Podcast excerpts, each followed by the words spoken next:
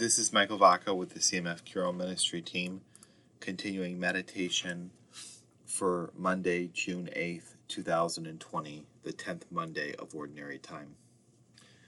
Today we hear the Beatitudes proclaimed by Jesus Christ. Now, the Beatitudes are the self portrait of Christ. Let us choose a Beatitude and seek to live it well every day until we are ready to move on to another Beatitude. We could start with Blessed are the poor in spirit. That is, blessed are the humble. Humility is so essential to a life of virtue because it enables us to see the truth about God, that He is everything, the truth about ourselves, that we are nothing.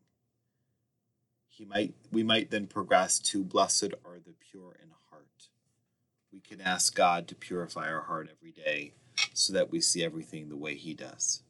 If we persevere in seeking to live the Beatitudes, we will hear Christ say to us personally, Blessed are you of my Father. Come, enter the joy of